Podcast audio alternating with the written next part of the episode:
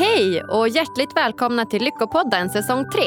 Jag som är programledare heter Agnes Sjöström och presenterar podden i samarbete med hypnotication.com. Vår vision är att inspirera, sprida kunskap och öka medvetenheten om hur du kan göra för att bli så lycklig som möjligt. Hej och välkommen till Lyckopodden, Henrik Fixeus. Tack så jättemycket. Gud vad kul att ha dig här. Ja, kul att vara här. Ja, härligt. Hur eh, mår du idag? Jag mår ganska utmärkt nu. Eh, Hade du frågat mig för två timmar sedan så hade det blivit ett annat svar, men nu, nu är det bra. det är så? Ja. Är du lycklig då? Eh, vad är lycka då? Ja, det kommer vi till nästa fråga. Spontant, vad tycker du? är Nej, du men lycklig? ehm, jag tycker inte att man kan... Eh, jag tycker att den frågan är felformulerad. Okej. Därför att eh, jag ser lycka som, som lycka är Eh, per definition ett väldigt, eller så här, lycka är ett förhöjt tillstånd av positiva känslor, ganska extremt tillstånd av positiva känslor. Och som alla intensiva känslopåslag så är det ganska kortvarigt. Lycka varar sällan mer än några sekunder, i bästa fall mer än några minuter. Att ha lycka som en känslo-baseline, känslobaseline, det har man inte. Det är, det, det är inte det. För om du kallar det för lycka, vad ska du kalla det då för när det blir sådär på riktigt alldeles sjövilt glad? Eh, så att eh, Eh, jag mår väldigt bra. Jag har en väldigt positiv outlook på livet. Absolut, jag är glad. Ehm, men om du skulle fråga mig här i den här sekunden, är du lycklig just nu? Nej, just nu har jag inte det extrema känslopåslaget. Som jag, jag tycker att det här är det är det som alla gör fel med lycka. Det var därför alla fick panik när det för några år sedan var så här, jakten på lycka. Bara, vi ska vara lyckliga, så här gör man. Och så känner man att så där lycklig orkar jag inte vara, så blir man ännu mer deprimerad istället. Och det är för att vi trodde, så här, all forskning om lycka handlade om happiness. Det var ordet man använde. Till en början i alla fall. Och sen i Sverige översatte vi det med lycka, men lycka är något helt annat. Lycka är liksom en extrem form av happiness. Så jag mår bra tack, hur mår du? Nej, men jag mår jättebra. Det var ett sjukt långt svar, för det var en väldigt så här, artig fråga, men Ja, jag har svårt exakt. för, för kallprat. Ja, men det är skitspännande tycker jag. För jag har ju alltid tänkt lycka, jag har sett det som att det finns ett typ av allmänt tillstånd som Mm. du pratade om. Och sen att, att det är lycka, att jag, ja, men jag är lycklig med livet, ett allmänt tillstånd. Att ja, men så här känner jag mig spontant i livet, jag är lycklig, jag är nöjd med mitt jobb, jag är nöjd med där jag bor och så vidare. Och så vidare. Och sen att känslan lycka kan variera ganska mycket. Så att jag kan ju ha en liksom generell lyckonivå men ändå att den varierar lite grann. Kan du inte relatera till det? Okej, men då skulle jag vilja säga att, att, jag, att jag har en generell eh, eh, happiness-nivå. Vi har inte ett ord för happiness på svenska, tyvärr. Eller välmående, vä- en välbefinnande Välmående, nivå. mm. Du har en generell välbefinnande, välbefinnande Välbefinnande. nivå. Mm. Ibland ökar den extremt mycket. Det är det vi kallar för lycka. Eh, ibland så minskar den, då tycker vi det är lite tråkigt. Men välbefinnande är i sådana fall ett bättre ord tycker jag, Mm. att ha som baseline där. Ja men spännande. Jag känner mig i alla fall jättelycklig när jag fick svar av dig på mejlet Ja, att du vad ville roligt. komma och gästa Ja. oss. Det tyckte jag var jätteroligt. Och, och så, så glad kan du inte gå omkring hela tiden, eller hur? nej, nej, det kan man ju inte. Det går ju upp och ner såklart. Eh, det är spännande också för att nu har jag ju träffat dig bara en, en kort stund här innan Mm. men, och jag tycker att du verkar jättetrevlig och härlig. Ja, men tack. Eh, men när jag har pratat med mina kompisar och sagt att jag ska intervjua dig så de varit nästan lite så här att höjt på ögonbrynen och bara nej men oj, då får du passa dig. Är inte han som är farlig har de sagt till mig då. Vad menar de då? Ja, det får du nog fråga dina kompisar om, tror jag. Ja, tror Ingen det. aning. Det är så? Men ibland, med det sagt, ibland får jag ju det, den responsen, eh, oftast från journalister och sådär, att de tycker att det är lite obehagligt att träffa mig.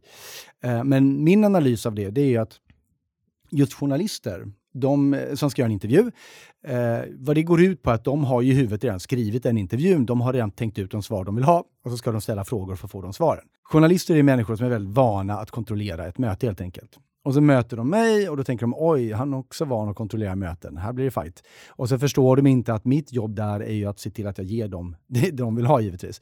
Eh, så att det där brukar jag reda ut. Men, men i övrigt så, får, jag tror det är så här. Dina kompisar som tycker jag är farlig, jag skulle ju aldrig träffa dem, för de skulle ju hålla sig undan. Så jag möter inte det där. Det blir väl kanske själv, eh, vad heter det? Eh, sa, sanerande. Sanerande. Ja. Mm. Eh, men eh, nej, jag vet inte, varför skulle jag vara farlig? Nej, ja, men jag har hört det från olika håll tidigare och läst det någonstans också att det är så här att du har, inte vet jag om du har gått, stått på scen någon gång och eh, trollat någonting och trollat bort någon eller liknande. Jo men det inte. händer ju. Jo, men det, Ja. alltså, när jag står på scen som mentalist, då gör jag ju saker som är helt galna. Men det är ju också, och som kan vara väldigt obehagliga. Eh, men det är ju under förståelsen att det händer där och då i det rummet. Det är ju en speciell miljö, en teater, där jag kan styra varenda variabel. Och det du möter nu för första gången i den här sekunden är någonting jag har funderat på i två år, hur jag ska lägga fram det. Så att jag har ju en helt annan form av kontroll där. Eh, I verkliga livet så fungerar det inte riktigt så förstås.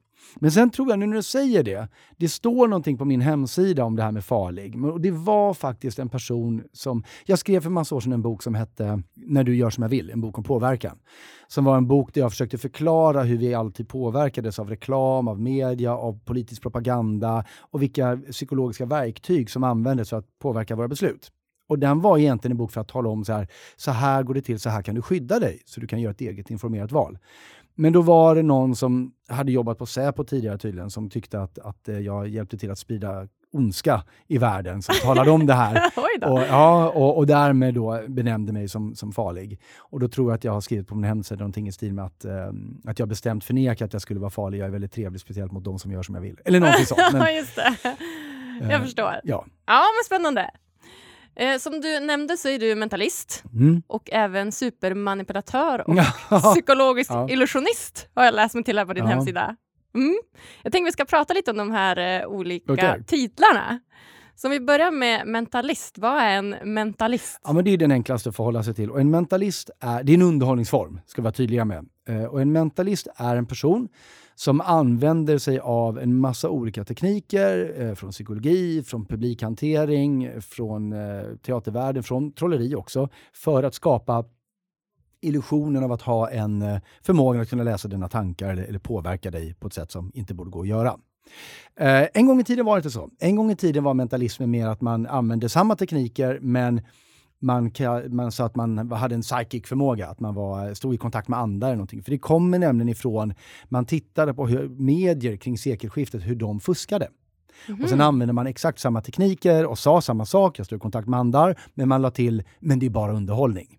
Det var psychic mm. entertainment. Uh, och det höll man på med i några decennier och sen så hamnade det lite i träda, det blev lite så här lökigt.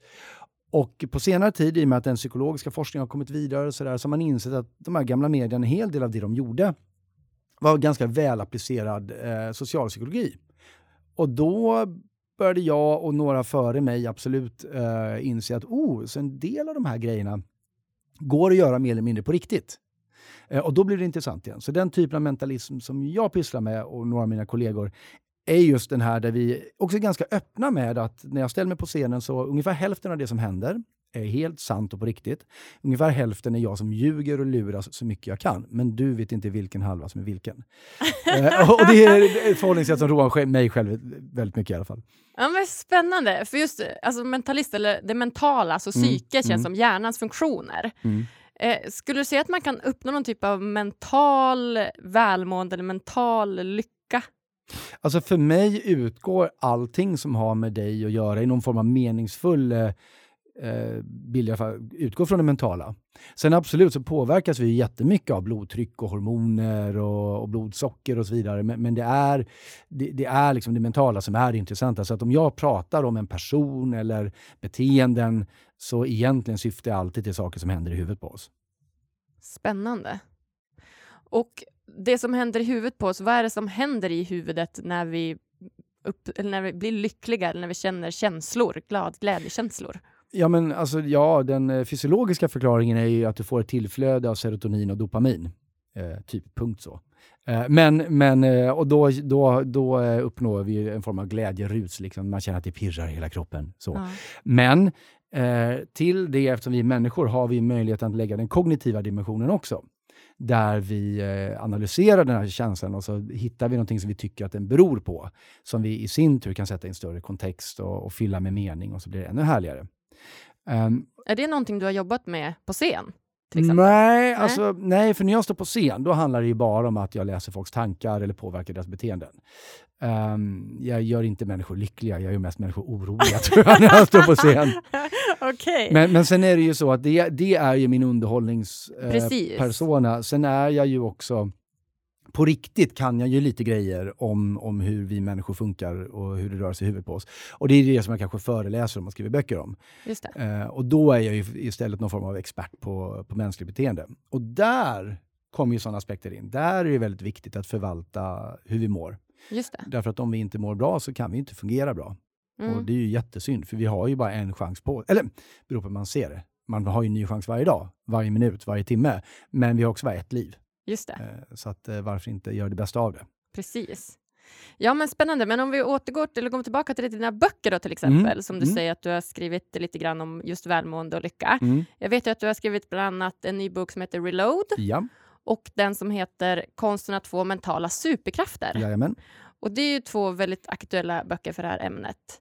Kan du berätta lite grann om dem? Om du börjar med Reload till exempel. Ja, men så här är det. En av de grejer som kanske görs, om inte olyckliga, så mest eh, negativa av allt just nu är ju det här med stress. Och vi har också fått det i tjatat i oss av media i så många år nu att det är så farligt med stress och vi måste sluta stressa och göra mindre och stryka saker på agendan. Åk på ett retreat, ta ett skogsspa och lär dig Gå upp fem och tio på morgonen och gör solhälsningen liksom, så blir livet härligt. Hitta Precis. balans. Och grejen är att det där är liksom, det, ja, det är till viss del sant. Stress kan vara jättefarligt för dig. Eh, men det är också så att stress är sjukt bra. För sanningen är den att det, det är stress som motiverar dig till att göra någonting. Det är stress som gör att du vågar göra saker du annars hade låtit bli. Så här, vill du utvecklas som människa på något sätt, om du vill bli vad vet jag, bättre på att dansa tango eller räkna matte eller bli en bra förälder, vad det än är, som du inte kan idag, så kommer det innebära stresspåslag. Så stress är egentligen ett tecken på en sund livsstil. Människor som inte har stresspåslag, där är det problem på riktigt. Så stressen är inte ett problem, för stress är bara en hyperaktivitet i kroppen för att vi ska kunna agera eh, extra bra i en väldigt akut situation. Problemet, och det folk egentligen menar när de säger stress är dåligt, det är liksom när det blir förlängt, när vi har det här påslaget hela tiden. För det är vi inte menade att ha och då börjar vi gå sönder. Men, men det är ju som med allt som är bra för oss, tar vi för mycket av det så blir det ju dåligt. Så vad Reload försöker göra, den boken, är att jag och Katarina, som, heter, som jag har skrivit den med, vi försöker vända på det här, tala om att stress är bra. Du får gärna trycka gaspedalen i botten hela vägen om du har lust med det. Det finns också många människor som inte kan stryka saker på sin agenda därför att de har, man jobbar i en struktur liksom som inte tillåter det. Men då finns det vissa tekniker för fysisk och mental återhämtning, som vi kallar reload, som man istället då kan liksom strössla sin vardag med för att orka med och fortsätta liksom vara positiv, produktiv, kreativ, ha liksom den här nyfikna inställningen till livet. Allt det där som ingår i ett positivt mentalt tillstånd eh, och som vi normalt tycker är oförenliga med att vara lite stressade. Okej, så att skulle man kunna säga då att lagom mängd stress kan vara en väg till lycka? Jag skulle säga att lagom mängd stress är den enda vägen till all form av kreativitet och produktivitet och dessutom en av de starkaste känslorna av välmående vi kan ha, det är ju när vi hamnar i det som heter flow. Precis. Och flow är ju när vi har en kompetens inom, inom ett område och vi möter en utmaning som ligger bara precis ovanför vår kompetensnivå. Skulle den vara samma, då, bara, då har vi bara gjort det så vi är klara. Men när vi måste anstränga oss lite, då hamnar vi i det magiska tillståndet som kallas för flow. Det innebär också ett stresspåslag i kroppen. Därför att du möter någonting som du inte riktigt, riktigt behärskar, men tillräckligt mycket för att du tror att du kan nog fixa det här. Just det. Okej. Eh, och du nämnde tidigare att det finns några olika tekniker som ni tar upp Mm. i Reload som man kan använda då för Gud, ja. att hantera stress. Och hela, hela boken är ju en, en enda handbok. Liksom. Det är ett bibliotek med bara jättemånga tekniker. Och Kan vi, du berätta några av Absolut. de teknikerna? Och då är det så att vi har delat upp dem liksom i tre kategorier. Så vi, har, vi kallar dem för mikro... Eh, nej, förlåt. Eh, mini, midi och maxi. Beroende på hur lång tid de tar att göra. Maxitekniker, de handlar mer om att hitta ett nytt förhållningssätt till saker och ting. Kommer mycket från KBT och så vidare. Midi-tekniker, de tar kanske, kan ta någon timme att göra och så vidare. Men så har vi de här miniteknikerna som bara går på eh, blixtsnabbt. Och det är, där, det är de jag använder mig av dagligen hela tiden. Och en av mina absoluta favoriter är det som jag kallar för mikrolycka. Därför att och alla de här teknikerna, de, det ska man säga att oavsett om man gör det med huvudet eller med kroppen så kommer de påverka båda delar av oss. Det är det som är så bra. Därför att det är ju så att få saker är ju så välgörande för oss människor som när vi njuter av en positiv händelse. För då får vi det här dopaminet och serotoninet som vi pratade om. Tankarna lugnar ner sig, känslohjärnan tystnar, vi får förmågan att ta kontrollen över den igen och tänka framåt och så vidare. Och problemet är bara att de flesta människor verkar tycka att de inte upplever så mycket positiva saker som de skulle vilja göra. Men det är inte riktigt sant. Okay. Dels så tror jag att det är så att vi har någon form av så här lägsta nivå för hur, hur bra är tillräckligt bra för att jag ska bry mig om det. Och den ribban är kanske onödigt hög. Så vi skifflar bort grejer som vi hade kunnat njuta av. Men framför allt är det så att vi är så hela tiden på väg till nästa grej. Så vi märker inte när någonting bra händer just nu. Och då missar vi det. Vilket är synd, för då missar vi också eh, ett tillfälle till, till återhämtning och därmed också välbefinnande. Så mikrolycka handlar om att så fort man märker att vänta, det var någonting som var bra här nu. Då stannar man upp. Då, då avbryter man den där tanken om vad det var jag skulle göra på det här mötet jag är så stressad till. Och så funderar jag på vad är det jag njuter av just nu? Jo, det här kaffet var väldigt gott. Eller det, titta, solen lyser. Det har regnat i 28 dagar, men idag lyser solen. Eller man bara går in i en affär och hör en bra låt som man verkligen gillar. Så man identifierar vad det är och sen ser man till liksom att njuta lite av det. Av den där, de där solstrålarna och bara vara i det. Eller av det där kaffet. Tills man känner att, att, eh, att man är tillräckligt återställd. Liksom. Nu är jag klar med det. Och först då tillåter man sig själv att gå vidare. Och det här är någonting som vi, vi de här små, små, små grejerna, vi, vi är med om dem hela tiden. Men vi tänker inte på det. Och det kan vara så sjukt svårt faktiskt att hitta dem. Jag kommer ihåg för bara någon dag sedan så skulle jag prata om det här i, i något tv-program. Och innan jag kom till tv-studion så satt jag hemma och det var en så här grå dag, det regnade och jag var lite trött. Och så bara, men det här med mikrolycka, jag säger hela tiden att vi är med om så mång, mycket mikrolycka. Men alltså, jag har inte hittat någonting på hela dagen idag. Ljuger jag egentligen? Är det, liksom, är det här verkligen sant? Och så inser jag att medan jag sitter och har de här funderingarna så sitter jag liksom och så gungar med i en skitbra låt som jag själv har valt och satt på på Så att jag sitter liksom och njuter och märker inte det. Eh, samtidigt som jag har de här tankarna om att jag letar efter det. Och problemet är att det är inte förrän vi uppmärksammar det där, det som är bra, det är först då vi får det här liksom påslaget. Så vi måste bli medvetna om det först. Så det, det. finns alltid där. Det kan bara vara lite svårt att hitta det ibland. Mikrolycka alltså. Mm. Och det handlar ju då, som jag förstår, om att stanna upp och liksom uppmärksamma de sakerna som vi faktiskt tycker om. Ja, och så, något som händer med dig just nu. Något som händer med mig och njuta av det. Så mycket mm. Och det, det, det är lite mindfulness, vet, vara i nuet. Ja. Men, det, men det, det vara i nuet är väldigt svårt att förstå vad det betyder om man inte är Eckart Tolle. Men det här tycker jag är lite lättare att förstå. Just det. Ja, men jättebra. Bra tips! Och de andra mm. tipsen då får vi helt enkelt då, äh, köpa boken och läsa. Alltså, jag kan sitta här i timmar och bara timmar. prata tips. Jag tror vi går vidare ja. ett tag. Ja. Eh, den andra boken som du har skrivit, Konsten att få mentala superkrafter. Mm. Det låter ju väldigt eh, aktuellt. Ja. Hur gör man för att få mentala superkrafter? Henrik? Det beror på vilken du vill ha. Nej, men tesen i den boken är att det finns faktiskt redan, du har en massa mer kompetens än vad du känner till. Vi, det finns massa saker som vi är väldigt bra på, till och med ganska tränade på, men som vi på grund av olika missförstånd, många gånger kulturella, har bara tänkt att nej men det där är inte jag så bra på. Så har man liksom stängt dörren in till den grejen och kastat bort nyckeln. Och det är synd, för jag tror att om vi förvaltar våra egna förmågor så väl vi kan och blir medvetna om vilka de är, så kommer vi också kunna leva ett rikare och därmed lyckligare liv. Eh, så i mentala superkrafter, vad jag gör i den är att, att jag har åtta stycken delar där jag bara påminner dig om att titta här, vad du egentligen kan. Och då kan det handla om allt från kreativitet till eh, hur du bygger en bättre självbild. Så det beror lite på vilken superkraft du är intresserad av. Ja, men om vi, om vi då försöker, jag förstår att du har många, det finns många olika mentala superkrafter. Då, mm. Men finns det någon specifik eh, som du kommer tänka på som gör att man får ett bättre välmående eller att man blir ja, lyckligare? absolut. Um, jag tänker på um, Grejen är att någonting som nästan är en förutsättning för att du ska kunna vara lycklig, eh, det finns två grejer. Påminn mig om den andra sen, för okay. det är det viktigaste jag kan säga här. Då. Två grejer. Mm. Men, det, men det andra är att, att, uh, att kunna vara i ett positivt mentalt tillstånd. Därför att hjärnan har liksom, det, som, det finns en switch. Du har två olika kognitiva lägen, som vi kan kalla för det positiva och det negativa. Och vi kan inte vara i båda samtidigt. Och när du är i det ena av dem så tillåter det helt andra tankebanor än vad det andra, än vad det andra tillåter och tvärtom. När vi är i ett negativt mentalt tillstånd, det är vi ofta när vi, när vi ser att det finns ett problem. Och då blir vi liksom laserfokuserade på att lösa det där problemet. Allting handlar om det problemet. Alla intryck vi tar in utifrån filtrerar vi i någon filterbubbla så allting bara bekräftar att vi har det här problemet.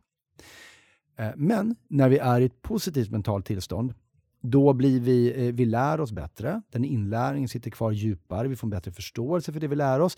Vi blir bättre på problemlösning, vi blir mer kreativa, vi blir bättre på att hitta nya möjligheter, öppna för nya, nya intryck eh, och vi är dessutom glada.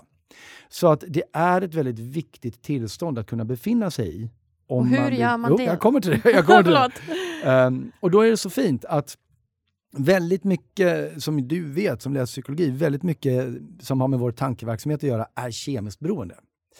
Uh, så det finns en massa liksom, triggers som man kan använda i sig själv för att få in hjärnan i det här positiva tillståndet. Uh, ett sånt är till exempel att skratta. Därför att skratt frigör någonting som heter, jag har nämnt det här två gånger, serotonin. Serotonin funkar väldigt enkelt nu som någon form av smörjmedel i hjärnan. Vi hinner tänka fler tankar per sekund. Det innebär att vi hinner också vara mer kreativa och mer produktiva. Uh, och, och vi mår också bra, för vi får också dopaminpåslag. Och det fina är att man behöver inte ens eh, vara glad på riktigt, för hjärnan är lite dum i huvudet. Den tittar ofta på hur kroppen beter sig för att avgöra uh, hur vi mår. Och man har gjort tester där man tvingar människor att hålla en blyertspenna mellan tänderna så att man tvingar fram ett leende. Och så tänker hjärnan så här, mm, undrar hur jag mår idag? Och så kollar han på munnen och bara, jävlar jag ler, jag är nog jätteglad. Bara boom på med serotoninet. Just och så är man lite igång. Mm, så att eh, skratta lite grann. Skratta. Eh, och sen så finns det också, eh, det finns något som heter priming som är jätteviktigt att förstå. Priming är hjärnans behov av att förstå alla intryck den möter så till den grad att det kommer påverka vårt eget beteende. Det låter abstrakt, men vad det betyder är det här. Att om jag har två grupper människor och ger dem varsitt korsord att lösa. Men i det ena korsordet har jag gömt ord av typen gammal, bister, långsam eh, och så vidare. Och det andra korsordet har jag gömt ord av typen vad vet jag, energisk, glad, lycklig, positiv. Och så får de göra klart sina korsord och sen så ber jag dem gå genom en hall och lämna in korsorden lite längre bort. Då kommer den här gruppen med de här negativa orden de kommer röra sig mätbart långsammare genom den här hallen än vad den första gruppen gör. Mm. Om jag sätter ett hinder i vägen för dem så är det den första gruppen, de med de negativa orden, som bara “Jaha, oj, något i vägen, vad tråkigt, då kommer vi inte vidare”. Och det är den andra gruppen med de positiva orden som bara kommer flytta på det här hindret utan problem. Mm. Därför att bara genom att fokusera, eller inte ens genom att fokusera på ska säga, de här orden, utan bara genom att möta dem, så har alltså hjärnan börjat fundera så mycket på vad det är att vara energisk och glad och positiv eller långsamt trött och gammal bister. Så till den grad att det alltså mätbart påverkar vårt beteende. Och Det här är ingenting som jag överdriver, utan det här konstaterar man i studie efter studie. Så bara en sån sak som vilka ord vi använder för att beskriva oss själva, vår person, vår prestation, kommer forma hur den faktiskt också blir. Mm-hmm. Och det är därför, så här, men fake it till you make it-grejen, att, att om du säger att du är lite gladare än du egentligen är, så är det mycket bättre. Just det. Um, och också för att träna hjärnan i att ge ett fokus. Det finns en sån här klassisk eh, självbildsövning, men som man kan göra i allt, som är att man skriver listor på kvällen. Att man ska komma på tre bra saker som hände den här dagen. Eller tre saker jag tyckte om med mig själv. Och, och, Det är en jätte, jättebra övning att göra det. Eh, och Den är väldigt mätbar i sitt resultat. För, och vad, men vad det också gör, förutom att du själv just nu kommer på att ja, men just det, det händer ju bra grejer också. Eh, så är det också så att man tränar hjärnan i att leta, fortsätta av sig själv att leta efter bra saker. Mm. Så du liksom får lite lättare att se de positiva sakerna i din tillvaro och lite enklare att ignorera de negativa. Och det är väldigt viktigt därför att hjärnan har två delar, många delar, men, men vi, vi har den rationella delen och känslodelen. Känslodelen är den äldsta delen av oss, och den är liksom, eller av vår hjärna. Och den har en negativ bias. Den ser allting som lite farligare och dåligare eller sämre än det egentligen är. Av, av ren överlevnad. För den tänker lite så här, jag skäms hellre lite för att jag hade fel än att jag dör. Just så därför, det. någonting kommer rusande emot oss och så duckar vi för säkerhets skull. Liksom. Just det. Och, men den är så stark så att det är väldigt lätt att den tar Varje gång till, vi pratar om stress, när vi blir stressade eller bara utschasade eller någonting, när frontalloberna, den rationella delen av vårt tänkande sitter, när den börjar få slut på resurser, när den börjar få för lite blodsocker eller för lite syre, då börjar känslohjärnan ta över. Och det är då vi går in i de här negativa tankespiralerna. Mm. Men då att göra en sån här övning, som vi pratade om, eh, gör att man liksom tving, tvingar bort det där lite. Eh, sen kan man också göra här enkla grejer som att man ser till att man syresätter blodet lite bättre än man normalt gör för att ge frontalloberna de resurser de behöver. Um, så, så ett positivt mentalt tillstånd, eh, mm. det är en väldigt viktig grund. Ja, verkligen. Men sen är det också så här, eftersom det här nu är Lyckopodden, att åtminstone enligt den forskning jag har läst, jag bedriver ju inte forskning själv, jag försöker bara förstå vad andra människor kommer fram till. Um, men när dina grundläggande behov väl är eh, uppfyllda, när du har, liksom, du har mat på bordet så du inte svälter, du har tak över huvudet så det inte regnar på dig och ingen kastar bomber liksom, i din närhet. När det är uppfyllt så finns det en enda variabel som måste vara på plats för att du ska kunna uppleva eh, långvarig lycka okay. och ett meningsfullt liv. Ja. Kortvarig lycka är inte så svårt. Man går och köper ett par skor. Ja, precis. Ja. Men den här längre. Liksom. Långvarig lycka. Mm. Och det är faktiskt att vi har några nära förtroliga relationer omkring oss. Några människor som vi har nära. Just det. Om inte vi har lyckats bygga några sådana relationer, då kommer vi inte uppleva meningsfull tillvaro. Just det. Och det är väldigt viktigt att förstå, därför att det är också så att vi har de, till att börja med, de senaste hundra åren drygt, har vi, framförallt i väst, levt i ett väldigt, väldigt individualistiskt samhälle. Som alltid har handlat om att du gör din grej själv. Du kan titta på Netflix i telefonen, så du behöver inte ens sitta bredvid någon när du tittar på TV nu för tiden. Utveckla dig, du 2.0. Du kan inte älska någon annan innan du älskar dig. Men du vet, du, du, du, du, du. Så. Ja. Och jag är född i det där. Jag har alltid trott att det ska vara så. Tills jag började lära mig om hur hjärnan och hur vi människor funkar. Och så att nej, vi har liksom tillbringat hela den mänskliga historien fram till typ eh, förra sekelskiftet med att leva i ett vi. Och det måste vi göra på grund av överlevnad. Och det är så inprogrammerat i oss idag, så du har delar i din hjärna som bara aktiveras när du eh, är i sociala grupperingar. Och när vi inte är det så straffar hjärnan oss istället. Eh, och sen för typ hundra år sedan drygt så var det någon som kom på att du vill prova den där jag-grejen nu. Och vad som har hänt i och med det är att vi har byggt ett samhälle som har tillåtit det och som har försvårat eh, vi-grejen. Och det innebär att de verktyg som vi är utrustade med för att bygga de här viktiga relationerna, många av de verktygen är omedvetna. Det är saker vi ska ha i vårt beteende utan att behöva tänka på det. Så finns det forskare som menar att vi för första gången i mänsklighetens historia börjar tappa vår förmåga till att använda de här verktygen.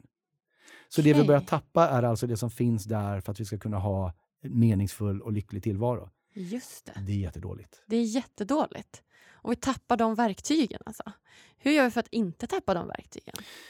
Några saker. Till att börja med så behöver man bli medveten om vilka de är, så att man kan börja träna på att använda dem medvetet. För tyvärr är det liksom inte, även om det är en del av vårt inprogrammerade beteende, så är det inte som att cykla. Vi lärde oss det för 40 000 år sedan, så nu kan vi det. Utan det är, det är som en muskel. Dels så behöver den träning hela tiden, men du behöver också få feedback så du vet att du gör rätt, att du tränade rätt. Och vi har byggt en värld idag som inte riktigt ger oss möjligheten till den, varken den träning som vi behöver och inte heller den feedback vi behöver. Som tur är så verkar det här börja luckras upp lite, lite grann nu. Att jag, jag tycker att jag har en spaning på att, att uh, det finns liksom tendenser i samhället som börjar gå mer åt att man ska, vill skapa miljöer med grupper och så vidare. Eh, men vi har väldigt, väldigt långt kvar. Men så egentligen är det en samhällelig förändring som ska till. Men framförallt en förståelse för att det behövs. Och också att man själv förstås eh, blir medveten om att träna på de här verktygen tills man gör det bra. Ja, gud vad spännande! Verkligen. Samhället behöver förändras alltså? Ja, tyvärr är det lite så. Ja. Och med det, alltså jag, är ingen, jag älskar vårt samhälle, jag älskar sociala medier. Ja. Jag, hela den grejen. Det är inte, det. Är inte det. Vi, behöver inte, vi ska inte gå tillbaka från någonting. Men vi behöver eh, fundera lite på vilken riktning vi är på väg åt. Precis. Men de här verktygen som du mm. pratar om då? Kan du ge några exempel på de här olika typer av verktygen som finns och vad man kan göra för att motverka att inte hamna i någon typ av mer individualistiskt och ensamt samhälle? Så här, de första verktygen som vi använde till att bygga relationer med andra människor innan vi ens hade talat språk, då var vi tvungna att använda oss av andra saker. Och då hade vi gester och det vi kallar för kroppsspråk och ljud och sådär. Och det var ju väldigt viktigt för oss att gruppera ihop oss så att vi kunde överleva, för det fanns massa djur som ville tugga på oss. Och tillsammans, eller ensam var man väldigt svag, vi är mjuka, vi kan inte springa fort. Men du är bra på en grej, jag är bra på en annan grej. Tillsammans blir vi väldigt bra. Men vi vill inte ha söndring inifrån heller i de här grupperna. Så vi behövde ju dela, bygga grupper med folk som delade samma värderingar uh, och som ville gå åt samma håll. Liksom så. Och hur kommunicerar vi då det när vi inte har det talade språket? Jo, genom att eh, vi anpassar oss efter varandras kommunikation på andra sätt. Vi började anpassa oss efter varandras kroppsspråk, efter våra gutturala läten och så vidare. Och på så sätt visade men titta, jag är lite som du är, så jag tänker nog som du gör. Och det är fortfarande så att eh, alla studier visar att de människor vi upplever, eller som vi vill anställa, som vi litar på, som vi vill skratta med, är folk som vi känner är lite som vi är. Och det är för att vi gillar oss själva mest i hela världen. Ja, så det är klart såklart. att vi gillar de som är som oss. Det är klart att vi litar på dem, för vi litar på oss. Och det betyder alltså folk som beter sig som oss. Så det är faktiskt det första steget. Och det är någonting vi, vi ofta gör. Eh, Att vi, eh, när vi är bra kommunikativa människor, att vi helt enkelt börjar följa samma rörelsemönster som de som vi vill ska tycka om oss. Vi, vi, an, vi härmar inte folk, som vissa vill lära ut, men vi anpassar vårt kroppsspråk, vårt tonfall och så vidare. Och bara det gör att man mycket snabbare kommer bra överens. Men det kräver ju att man träffas. Eller Precis. åtminstone prata telefon. Det är sjukt svårt att göra, göra det på Instagram. Det går inte. Nej. Empati, en annan jätte, jätteviktig grej. Eh, och då måste vi skylla, därför att empatisk förståelse är på något sätt kärnan i att vilja andra människor väl och att vilja att det här ska fungera. Och att vilja att andra ska vilja oss väl förstås. Och då måste man skilja på empati och sympati. Sympati är när du tycker synd om någon annan, att de är med om någonting dåligt. Men det handlar om din känsla. Empati är när du förstår vad någon annan går igenom. Och då finns det kognitiv empati, känslomässig empati. Kognitiv empati, det är när du kan föra samma resonemang som de har gjort i huvudet. Jag fattar hur du drar den här slutsatsen. Jag kanske inte håller med dig, men jag förstår hur du kom dit.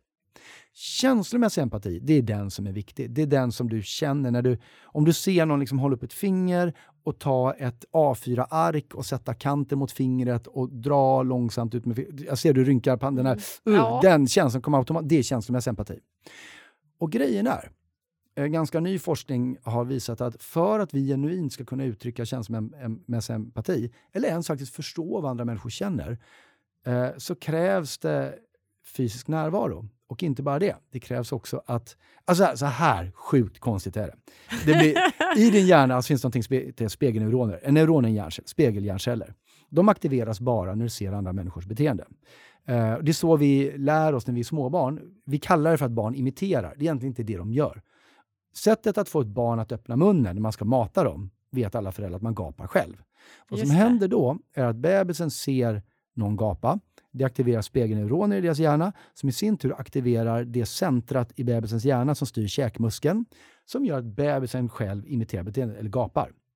Hela den här cykeln sker alltid om jag ska förstå att du är glad. Vad som kommer hända då är att jag ser ditt ansiktsuttryck. Det aktiverar mina spegelneuroner som aktiverar centrat i hjärnan för samma muskler som jag har sett att du har använt, som sen också aktiveras i mig. Det kommer alltid ske en muskulär aktivering i mig när jag ser ditt beteende. Oftast är den dock så liten att den inte märks. Annars skulle det vara jättekonstigt. Ja, men du, för annars skulle, vad vet jag, du ser någon golfare liksom, och så skulle du plötsligt börja golfa. Det, det blir jättekonstigt. Ja, det är konstigt. Så, så oftast är den här aktiveringen inte så stark som hos bebisen. Den är ganska mik- mikroskopisk, men den sker alltid. Och märkligt nog så är det först då jag förstår att du är glad. Och det har man kunnat bevisa genom att man har injicerat botox i ansiktet på folk som har blivit helt förlamade. Just det. Det innebär att om jag har det i ansiktet, jag kan fortfarande se att du är glad. Mina spegelneuroner kan aktiveras, centrat i hjärnan kan aktiveras, men den muskulära aktiveringen hos mig kan inte ske. Mm. Och det räcker, för att jag har, det visat sig i studier, för att jag inte längre ska förstå om du är glad eller arg eller ledsen. Jag måste kunna spegla ditt ansiktsuttryck för att veta vad du känner. Mm.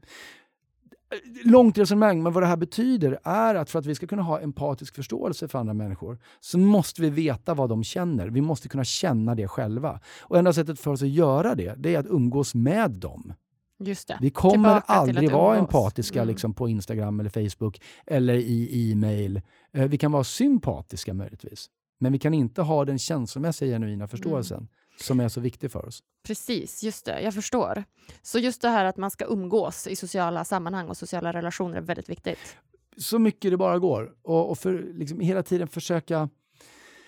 Man kan göra det liksom i baby steps. Alltså har man tänker man skriva ett mess till någon, fundera på om man kan ringa dem istället. För det är lite närmare. Har man tänkt ringa någon, fundera på om man hinner träffa dem. Mm. För det är ännu bättre. Ja, för jag ser ju det här med att menar att vi är på väg bort ifrån det just med alla sociala medier och, Mm. och sånt som kommer. Och som du säger, att man kan lika gärna sitta på Netflix själv i en fåtölj istället för att se på tv tillsammans i Mm. soffan till exempel.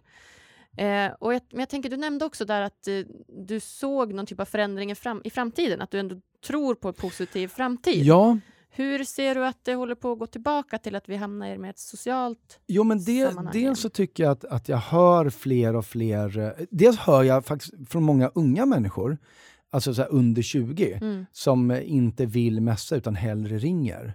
Det är nytt för mig. Eh, vi har det här nya liksom sättet att jobba i hubbar med så öppna landskap. Man hyr en liten plats eh, som är till för att skapa sociala nätverk som har exploderat över hela västvärlden. Jättebra. Jag var på, eh, för något år sedan nu och föreläste på en, eh, det var en arkitektfirma som hade haft en tävling om morgondagens boende.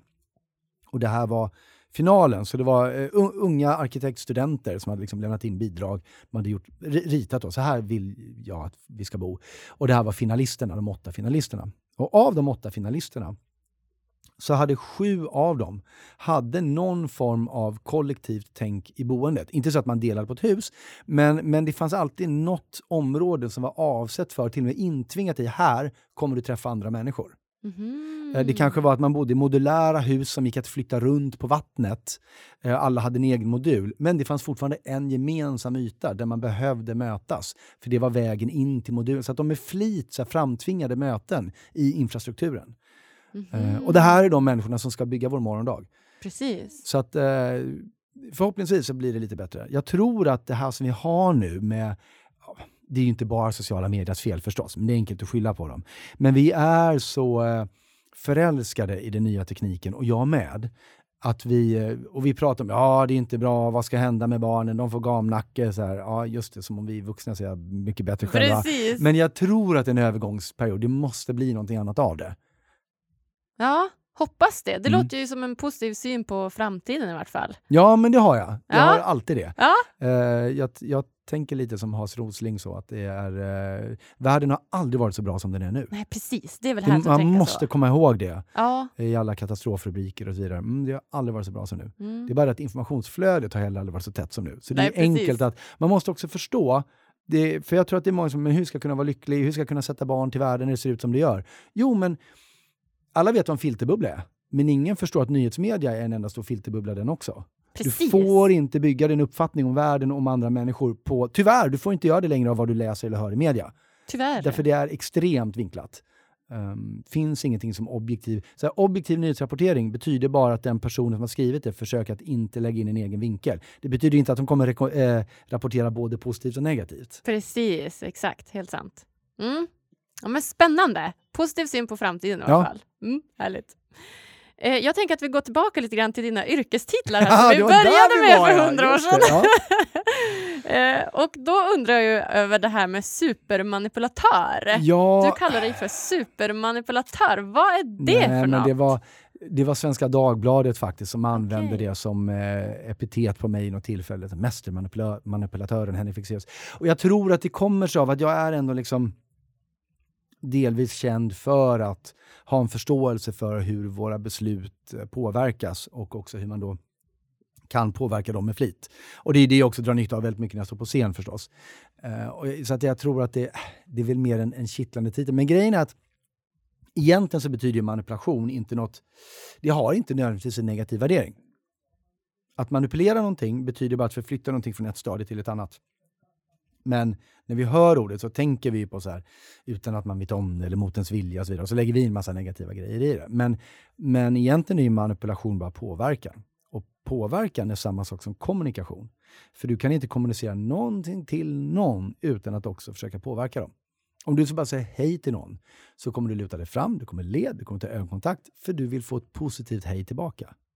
Mm. Vill du att någon ska sant. förstå någonting eller, eller bara vad som helst så kommer det ske en form av påverkan. Så vi manipulerar alla varandra hela tiden. Det är så vi funkar. Jag har bara råkat ta reda på hur vi gör. Just det. Okej.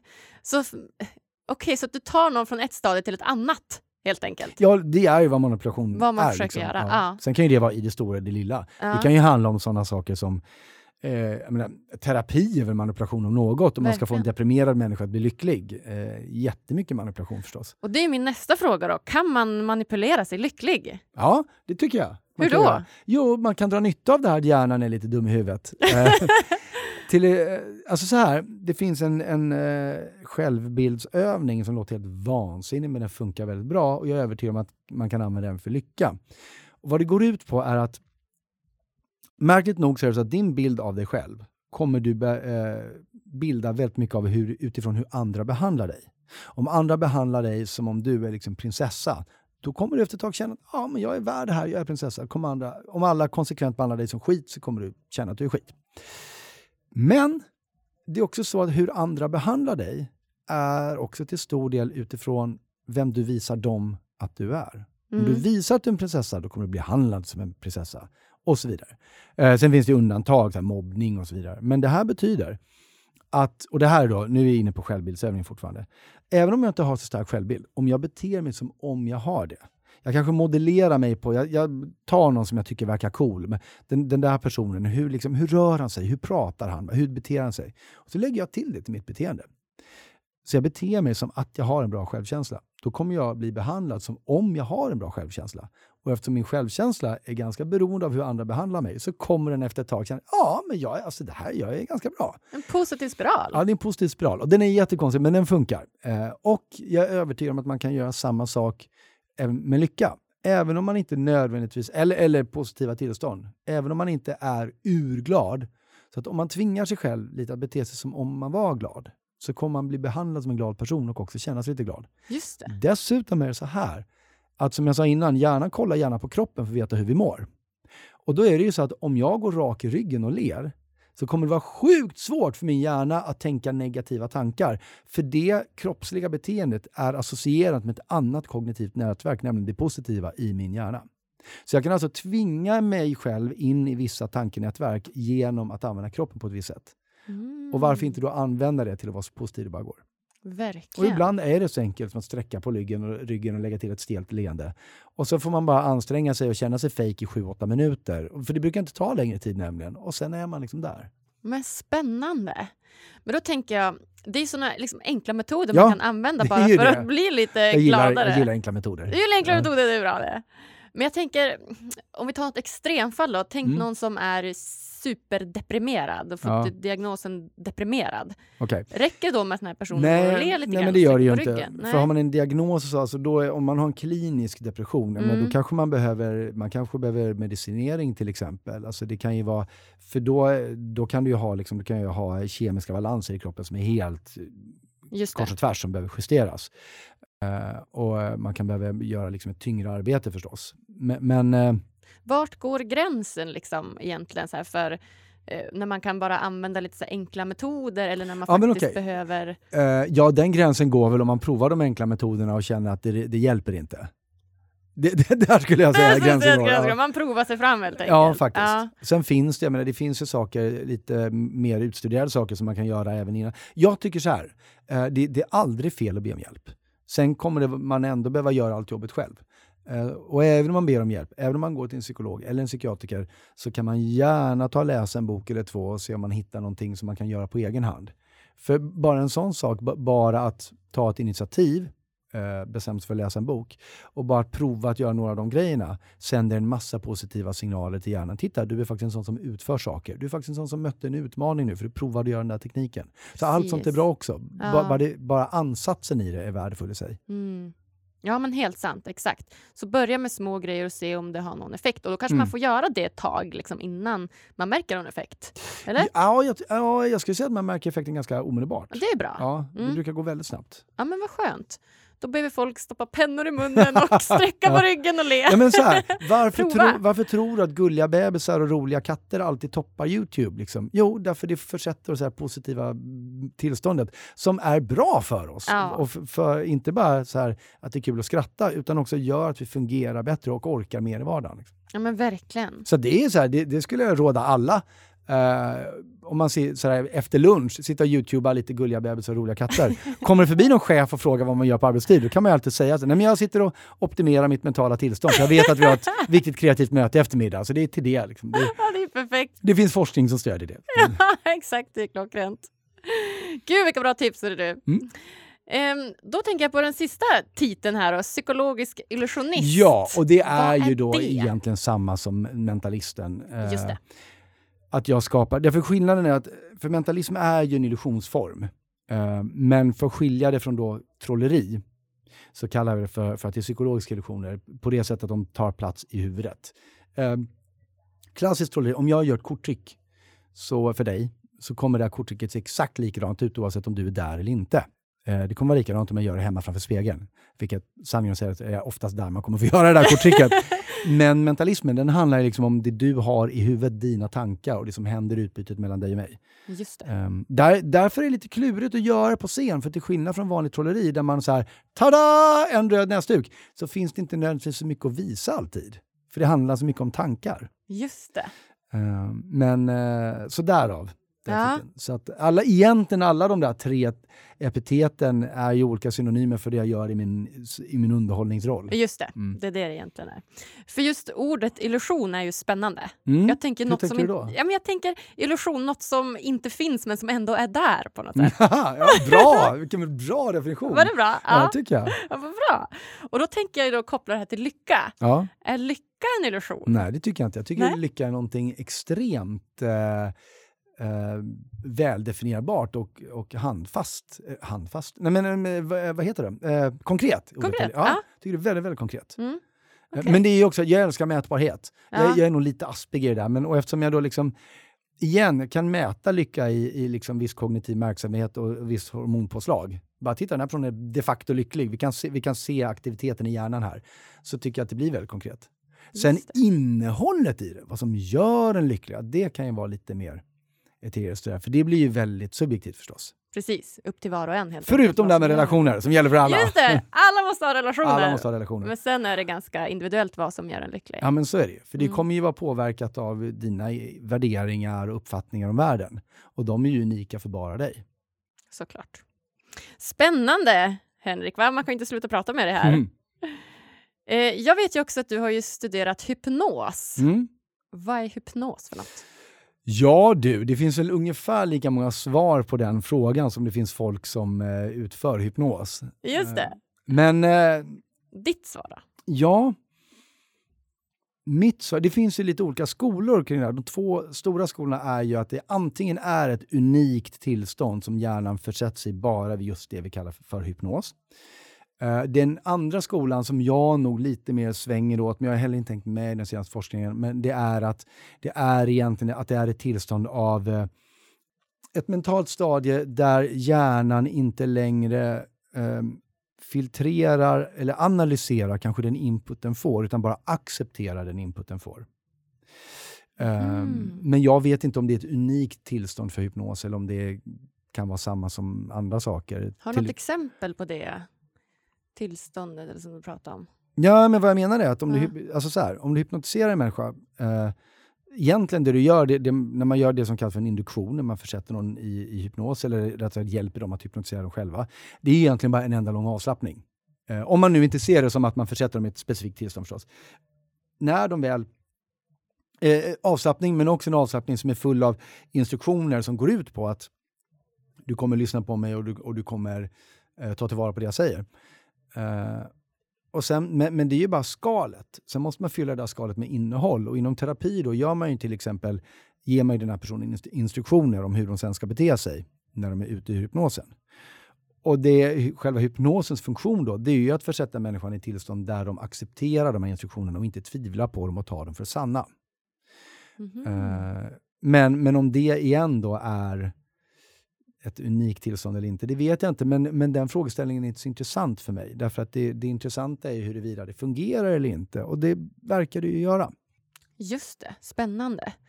Eh, så du, skulle, du nämnde lite grann om terapi där. Skulle man Mm. kunna säga att terapi är en typ av hypnos? Nej, Nej. nej. det tycker jag inte. Däremot Nej. kan man bedriva eh, terapi under hypnos Just det.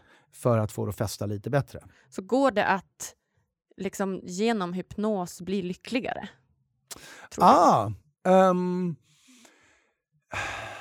om man skulle försöka... Ja, men alltså så här, det man gör då, det är ju att man hypnotiserar en människa och sen under den, när de befinner sig i det tillståndet, ger dem en, en massa suggestioner, affirmationer om, om hur de bör se på sitt liv för att eh, vara så lyckliga det går. De förslagen hade man ju kunnat gett till dem ändå, utan hypnosen. Men då är risken att de kanske inte hade tagit tillvara på dem på samma sätt. Och förhoppningen med att göra det under hypnos är ju att den här personen bara okritiskt ska acceptera det och också förhoppningsvis göra det starkare än om man hade gjort det medvetet, för nu kommer det ske som ett undermedvetet arbete. Det där lät jätteabstrakt, jag vet inte om, om det var tydligt, men Ja, Ehm. alltså man hade väl ha något exempel kanske, så här, hur gör man när man Alltså jag är, ju, hypnotiserar? jag är ju inte terapeut. Ja. Men, men igen, hur gör man en hypnotiserare? Absolut, det kan jag Mm. ge jättemycket exempel Mm. på. Men, men alla de exemplen kommer ju bara vara så här försätter man någon i hypnos. Mm. Det intressanta sen, det du frågar om är ju hur jobbar man sen med den personen? Mm. Och där, där skiljer det sig egentligen inte från hur man jobbar med någon terapeutiskt utanför hypnos. För att när jag tänker på hypnos, då tänker jag igen en, någon som har en klocka framför mig. Ja, ja, ja, dinglar den fram och ja. tillbaka och så kollar jag på den med mina Ja. ögon så här och då hamnar jag i någon typ av hypnos. Det, är det, det är så jag relaterar till det. Men för dig låter det mer som att du sätter i ett lugnt tillstånd, ett avslappnat tillstånd och sen att du får affirmationer mot tilltal åt det, eller vill du förklara? Att hypnos är också olika för alla som blir hypnotiserade. Okej. Eller till att börja med kan man inte bli hypnotiserad. Man Okej. kan bara hypnotisera sig själv. Okej. Det en duktig hypnotisör gör det att den hjälper den andra personen att hypnotisera sig själv. Och Det innebär att man tar tillvara på vad den personen tror att hypnos är. Så det är ointressant vad jag tror att det är. Om jag ska hypnotisera dig, då kommer jag utgå från vad du tror att hypnos är. Därför att om du tror att om någon håller upp en klocka framför dig, eh, då kommer du gå in i ett hypnotiskt tillstånd. Perfekt, då har jag ju fått verktyget. Då vet jag att om jag håller upp en klocka framför dig och är tillräckligt övertygad så kommer du hypnotisera dig själv. För du tror att det är det som kommer hända. Det, det är ett väldigt, det här, nu berättar jag en väldigt stor hemlighet här inser jag, men det, det är det. liksom det smarta sättet att hypnotisera folk. Att bara, okej vad tror du att det är? Och sen uppfylla den, den fördomen, vad den än är. Okej. Jag har, jag har en god vän i England som är en extremt duktig hypno- hypnotisör. Och han kom till en fest en gång och kliver, det är massa folk där han inte känner, kliver in i rummet. Och när han kliver in i rummet så är det en kvinna längst bort som han aldrig har träffat och som bara boom, faller ihop i en hög. Mhm. Och så, men gud, vad hände? Liksom, hon svimmade. Vad det visade sig var att ehm, han är väl, väldigt välkänd som hypnotisör med nästan övernaturliga krafter. Liksom. Han är också mentalist. Och hon var så övertygad om att det räcker med att han tittar på mig så kommer jag bli hypnotiserad. Okej. Så när han tittade på henne så hypnotiserade hon sig själv. Hon trodde att det var det som skulle hända. Åh, vad spännande! Så att jag avslöjade för dig egentligen också hur jag gör. Eller Bästa hur jag sättet att hypnotisera dig på. Sen tror jag att om vi gjorde klockgrejen skulle, skulle du tycka att det var lite töntigt. Jag tror du är lite mer sofistikerad än så. Kanske. Vi får prova efter podden kanske. Ja, det är jätte, ibland så får jag frågan så här, kan du hypnotisera mig under en podcast? Ja, Ja, det går ju, men det blir väldigt tråkigt att lyssna på. För det blir bara tyst i fem minuter. exakt. Nej, det får bli nästa podd, kanske inte Lyckopodden. Gud vad spännande. Eh, vi går vidare tänker jag. Mm. Eh, och eh, jag ser framför mig någon typ av summering här nu. då. Oj, grattis! Ja. Ja, den får du vi ta göra. allt från början igen? Nej. Men om du skulle beskriva kort vad lycka är, hur hade du gjort då? Ja, men då hade jag sagt jag sa inledningsvis att lycka är ett förhöjt glädjetillstånd som är, ganska, som är intensivt och kortvarigt. Det är lycka. Det är lycka. Ja. ja men jättebra.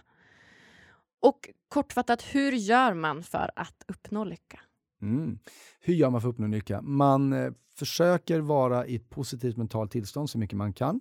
Man försöker ta tillvara på alla positiva intryck som man får. Och man söker sig också, tror jag, till upplevelser som man kan misstänka gör en eh, glad eller lycklig. Positiv. Jag, jag, jag tror inte, man ska inte sitta på, man ska inte vara passiv och förvänta sig att om jag bara väntar tillräckligt länge kommer jag bli lycklig. Utan, utan eftersom lycka är ett aktivt påslag så tror jag också att det kräver någon form av aktiv handling från din sida. Just det. Så man faktiskt måste utföra någonting Ja. för att bli lycklig. Man kan inte bara sitta Nej, och vänta. Det, det kan ju. Det, kan ju hända, hända, ja. men, Ja. men varför chansa? Liksom? Nej, precis. Exakt. Vad skulle du säga är skillnaden på att vara glad och att vara lycklig? Ja.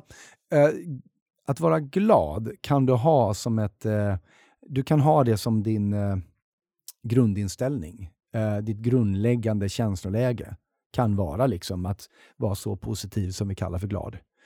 Eh, vi, har, vi har inte så bra ord på, för det på svenska, men, men eh, på, eh, på engelska så skiljer man mellan emotions och feelings. Precis. Känslor och sinnesstämningar. Jag skulle säga att, eh, att vara glad, eh, det är en emotion, medan lycklig är en feeling. Det är något som kommer och går. Men men känslan är väldigt det som är underliggande. Just det. Ja, men det blir väldigt konkret och bra. Mm. Eh, om vi går in på lite mer personliga frågor här då, Mm. Henrik. Ja. Vad gör dig lycklig? Oj, um, alltså det är... Precis innan vi kom hit så eh, var jag, eh, har jag varit och köpt julklappar till min familj. Eh, jag är ganska bra på att köpa julklappar. Eh, jag, eller Idag var det lite speciellt, jag brukar inte göra som idag. Jag brukar så här, sitta och leta upp och fundera på, jag hör någonting som någon säger att de vill ha eh, och så hittar jag saker som ingen visste fanns, men som var det de ville ha. Okej, okay, case in point. Uh, min son som nu är åtta, för något år sedan så hade han en legotågbana. Han ville bygga en större tågbana. Det finns inte lego-reservdelar uh, till tågbana. Det finns mycket, men, eller det finns lite grann. Liksom. Okay. Då hittar jag en snubbe som sitter i Polen och 3D-printar liksom, legotågbanedelar så som man vill ha dem. Jaha. Så jag beställde liksom ett kit från honom till min son som ju ville bygga en större legotågbana. Och det, när jag så här, hade hittat honom och tryckte på så här, jag, det här kan jag nu ge till min son. Där, då blev jag lite lycklig. Oh, jag att, jag, att jag visste att liksom, jag kommer kunna ge det här till någon som inte ens visste att det här fanns. Och, eh, det, det gör mig glad. Så det är verkligen en uttänkt julklapp att ja, men det här vill min son ha, då blir han glad. Ja. Och han kan jag tänka mig också en, en av dina personer som du har väldigt nära ditt sociala såklart, sammanhang. Såklart. Just det, och då är det såklart ett extra... Och ofta är det just andra människor som gnuggar av sig på mig. Just det. När andra människor är väldigt glada, då blir jag väldigt glad. Okej. Um, så att du, för att du ska bli lycklig så gör du andra lyckliga? Ja, så här, det är ju det fina sättet att se det. Men samtidigt, man kan ju också vända på det där och säga liksom att det var bara att att jag blir glad för att jag... Jag vet inte, det går ju liksom att se det på ett det narcissistiskt sätt också. Ja, men, men varför exakt. ska man?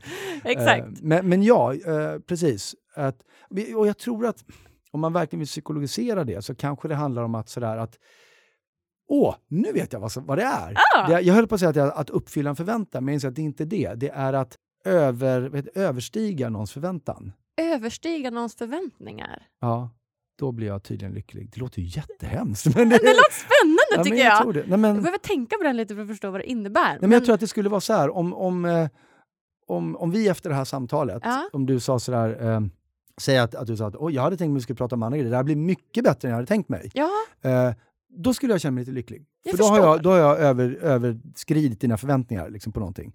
Det betyder inte att jag känner att jag behöver prestera hela tiden eller möta förväntningar. Det är Nej. inte det jag menar. nej. Men, men det där att kunna...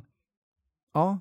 Ja. För jag blir inte sådär, det är inte så att när jag ger en... eh, Åh, här är min nya bok, nu har jag skrivit den. Just det det. gör mig inte lycklig. nej. Att i och för sig, när en föreställning är slut och jag får ta emot publikens applåder och jag känner att nu har jag slitit hund i tre timmar eh, och 800 personer verkade tycka att det var bra, då, då, då känner jag mig lite lycklig också. måste Ja. jag känna. Det, det är helt förståeligt. Men annars tror jag så här, du vet folk har här som bara, ja men jag blir lycklig av mina barn. Jag tror inte det! Okej! Jag tror att dina barn i 99,9% av den tid du tillbringar med dem eh, gör dig frustrerad och trött och irriterad Ah, kanske. vad spännande! och Okej. en, den där tiondels procenten, då blir du lite lycklig. Men sen är det tur att, då är det tur att det är den man väljer att komma ihåg bara. Ja, det är det ju. Ehm, För jag tror det snarare är det.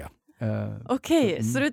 Åh gud, det här är ju superspännande. men man får Okej. inte säga sånt, eller hur? Man får Alltså, ju inte det, det är nej. så tabu. Ja, det Alltså, går en, inte. en av de största sådär, det finns ju så, jag har så många kvinnliga vänner som efter att de fick barn blev så sjukt deprimerade för att de inte var sådär på sekunden dödsförälskade i sin nyfö- ny, nya bebis Ja. och bara “Åh, det är mitt allt!” men, Nej, jag känner inget speciellt. Och då blir de deprimerade för de uppfyllde liksom inte så här vad de trodde var samhällets norm för hur det skulle vara att bli mamma. Precis. Och sen, och sen två år senare, så bara, ah, nu, jag börjar gilla honom lite grann nu, men det får man inte säga. Nej, det är Nej, men vet du vad? Typ alla känner det. Utom tre, och det är de vi ser på Instagram. Ja, och de ljuger. Och de ljuger, exakt! Och jag kommer få jättemycket skit för det. men gud, jag är du har aldrig med. fått barn. Ja, men jag tycker det är så spännande med allt det här med normer och bryta normer och vad gör oss egentligen lyckliga och vad är samhällets påverkan och sånt. Och det är också det att vi, ja, vi... Det är en annan sak som jag tror vi har problem med. Förlåt, jag kanske, du kanske var så här, vi måste avsluta Henrik. Nej, kör! Nu kommer vi in på de intressanta delarna. Nej, men vi, så här, alla går omkring i olika verklighets... eh, Eller har olika verkligheter.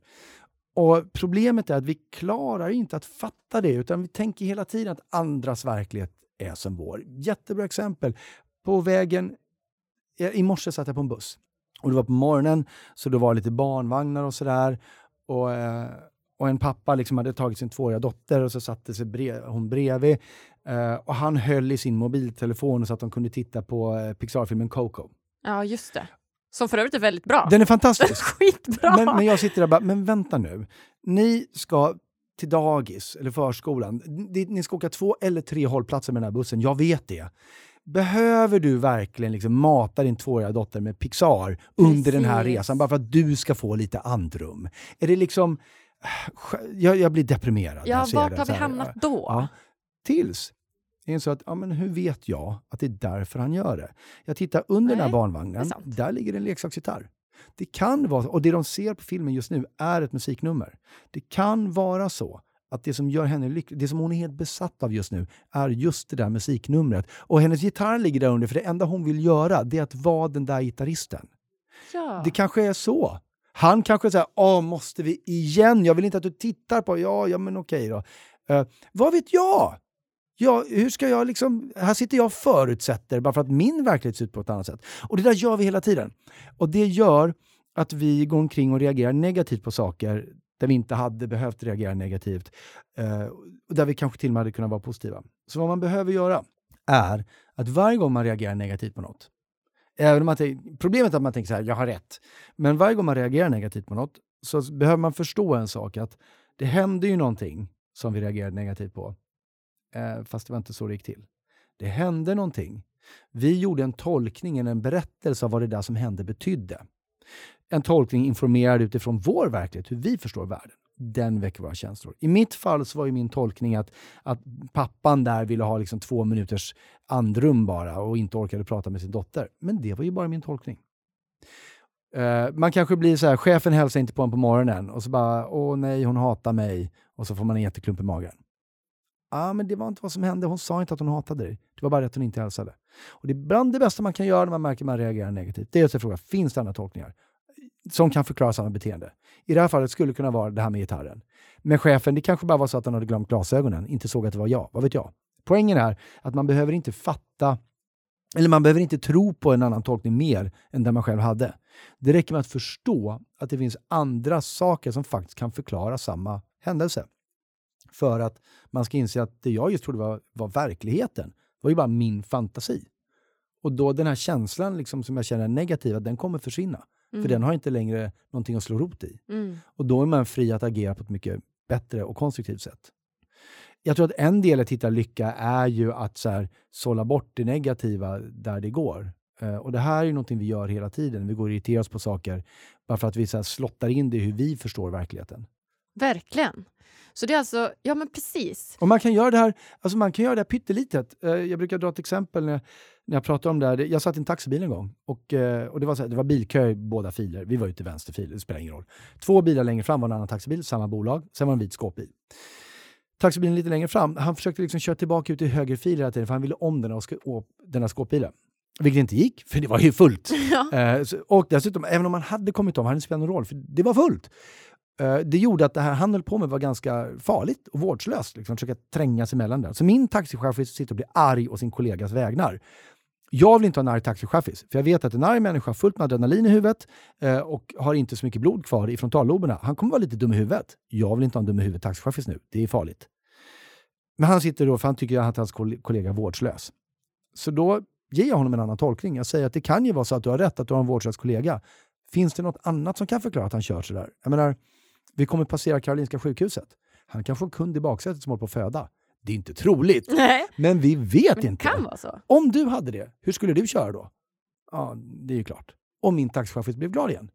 Så att det, liksom, det behöver inte vara så stora grejer. Det kan vara i det pyttelilla. Det kan vara jättestort. Jag höll på att göra slut med min flickvän, eh, som jag hade levt med i åtta år. För att jag var övertygad om att hon hade lagt sig till med ett personlighetsdrag som jag eh, tyckte var så fruktansvärt så jag kunde inte leva med henne. Jag sa till och med till henne att vi måste göra slut nu, det här går inte. Okej.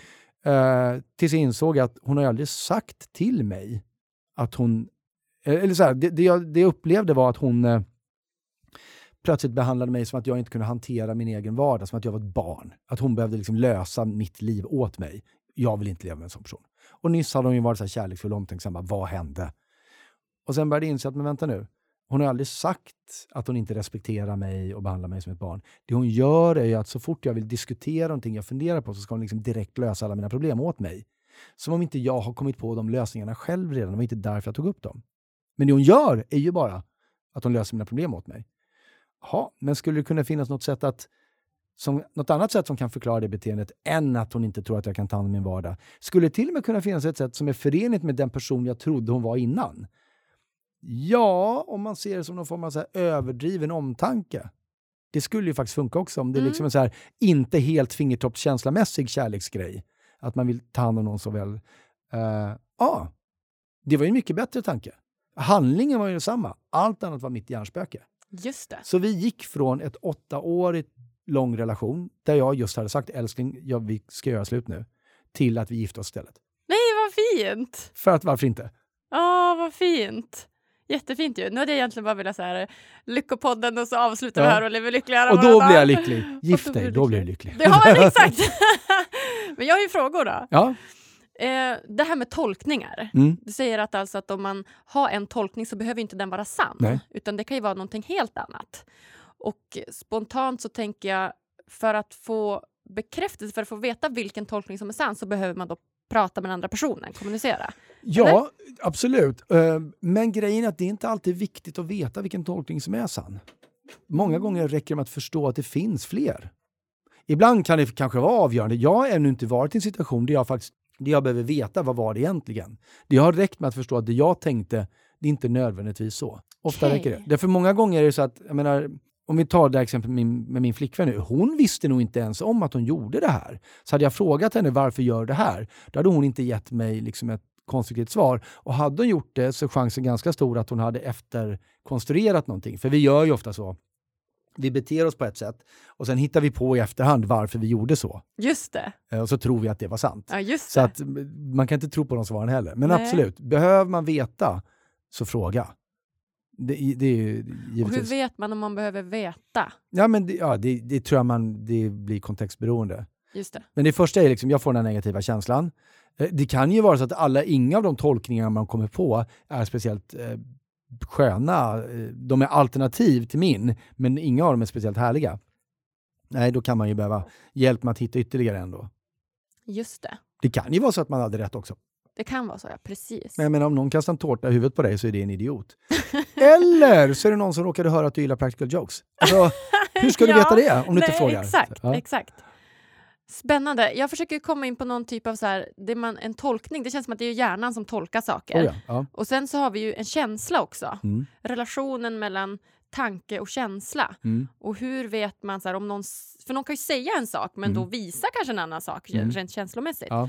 Så hur, vad ska man lita på där? Eller vad, hur? Ah. Eh, Då skulle jag säga att man ska, om det är någonting som man ska välja att inte lita på om man får dubbla budskap, så är det det talade budskapet. Därför att eh, de ord vi väljer att prata med, de väljer vi att prata med, så vi kan välja att ljuga. Våra känslomässiga uttryck som finns i ansiktsuttryck, som finns i tonfall, i kroppsspråk och så vidare, eftersom vi inte tänker på dem, så väljer vi dem inte heller. Och en lögn måste vara medveten, för du väljer att ljuga. Du kan inte ljuga omedvetet. Eh, så att behöver, får, du, får du olika budskap, då är det det känslomässiga budskapet, eller det som signaleras ska jag säga, med känslomässiga signaler, som är det sanna budskapet. Mhm. Men sen gäller det att du tolkar det rätt förstås. Och där har vi, ap- apropå då det här med att vi börjar tappa vår förmåga. Eh, ansiktsuttrycket för att koncentrera sig, eh, om du ska lyfta någonting tungt eller lösa ett problem eller lyssna lite bättre, eh, då drar du ner ögonbrynen. När du är arg så drar du ner ögonbrynen och spänner käken. Men det innebär att om du sitter och fikar med någon kompis och så börjar du prata med hennes kille som gjort slut och hon drar ner ögonbrynen. Och då tänker du så här, oh shit, nu blir hon jättesur. Eh, Men du tänker inte det medvetet, för det här sker på det omedvetna planet. Vad som händer är att du plötsligt börjar bli mycket försiktigare i samtalet och efter ett tag får hon ingenting att prata om och så går hon. Och du bara, vad hände idag? För du trodde hon blev arg. Det var inte vad som hände. Vad som hände var att hon inte riktigt hörde och bara koncentrerade sig lite mer. Mhm. Så att det är liksom, man måste vara försiktig med den. För igen, där, jag kommer göra en tolkning av dina signaler. Och har jag inte fått tillräckligt mycket feedback eller träning i det, eh, så finns det en risk att jag också gör en feltolkning. Just Så det. man måste vara sjukt... Eh, ja, fingertoppskänsla. Ja, men behövs. fingertoppskänsla. En annan bok En också. annan bok som jag har skrivit. Jag har också skrivit, exakt. Men gud vad spännande. Okej. Eh, och om vi ska försöka koppla det till lycka på något sätt då? Ja. Är vi fortfarande i sammanfattningen? Eller? alltså, det verkar ju som det, jag kan inte sluta. Ja, ja, men om vi ska eh, koppla det till lycka på något sätt. Jo, men absolut. Då är det ju... Då är, som jag sa, jag tycker att en, en del av att kunna uppnå lycka är ju också att, att eh, sträva efter det positiva tillståndet. Och då behöver vi ju ta, ta oss ur negativa tillstånd när de kommer. Och det här med tolkningarna handlar ju just om att, att när jag reagerar negativt och inte vill göra det. Att Välja liksom, positiva... Ja, eller, eller, eller att, att förstå att det, eller? ja, antingen kan man göra det eller bara förstå att det finns andra sätt. Så man slipper det där negativa påslaget. Ja, jag vet, det, det, det kommer underlätta för lycka, även om det inte kommer leda omedelbart till lycka. Just det, okej. Ja, men du, då är jag med. Ehm, då har vi kommit fram till de två sista Mm. frågorna här nu då. Bara 25 minuter. Kortfattade. Ja, jag ska försöka. Jag. Men om du fick ge lyssnarna en utmaning som de kan göra varje dag för att bli lite lyckligare. Vad Oh. skulle det vara då? En utmaning eller en uppgift? Ja, men en uppgift eller utmaning.